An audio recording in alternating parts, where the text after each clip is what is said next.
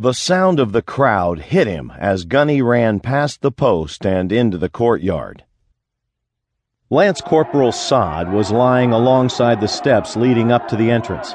He was holding his right shoulder, and Gunny could see the blue fabric of his blouse turning red. His mouth was open, and he was panting.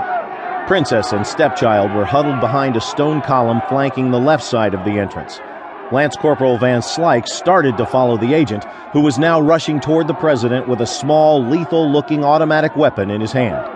Rodriguez had taken a step or two following Van Slyke and the Secret Service.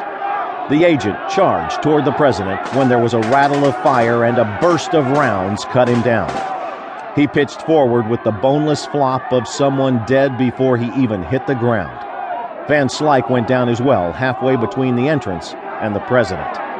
Gunny grabbed Rodriguez and pulled him to the ground, sliding in back of the other stone column flanking the entrance. There was a blast of answering fire from a Secret Service agent, and a shadowy figure on the other side of the front gate collapsed. A single shot rang out, and that agent fell.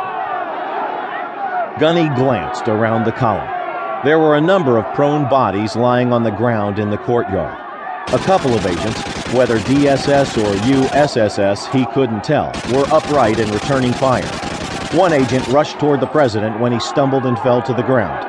He tried to get back to his feet when another round struck him, and he fell back, motionless.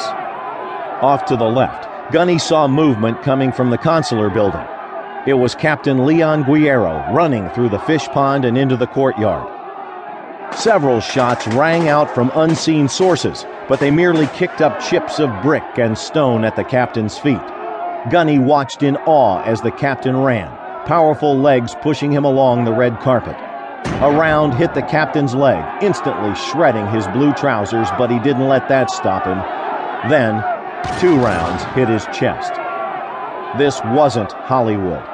Captain Leon Guerrero did not go flying backwards in the air. He just collapsed.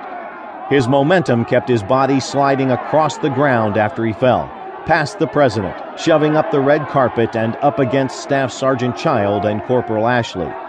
He looked up and lifted his arm toward the U.S. flag and tugged on it as if he wanted to take it away from the scene. Then, his body stilled. Within a few short moments, the remaining agents in the courtyard were down as well. The gunfire slowed and ceased. Gunny had pulled his 9mm and with fumbling hands inserted a magazine and chambered a round, but he couldn't see a target. The crowd, which had rushed backward after the first blast and gunfire, was now crowding forward, looking inside the fence. Gunny could see Indian police joining them, taking in the carnage.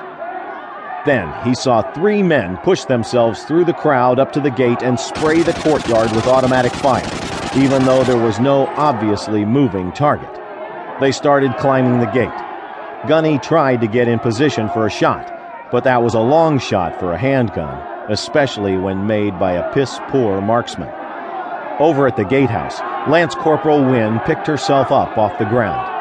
Even from this distance, Gunny could see blood streaming down her face and neck. She calmly walked up to the gate as if she were back at Quantico getting ready to qualify on the range.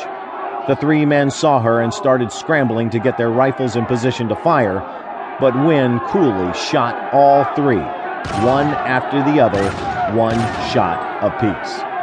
The men fell back over the gate into the pressing crowd. She turned around, holstered her 9mm, took a few steps back toward the embassy, then fell face first to the ground. Gunny had five Marines down, and the President, and the Ambassador, and a shitload of Secret Service agents. In the momentary lull after Wynn's shots, he jumped up yelling for the Marines near him to follow. Rodriguez, Steptoe, and Ramon jumped up and ran with him. Major DeFelice rushed down the red carpet as well.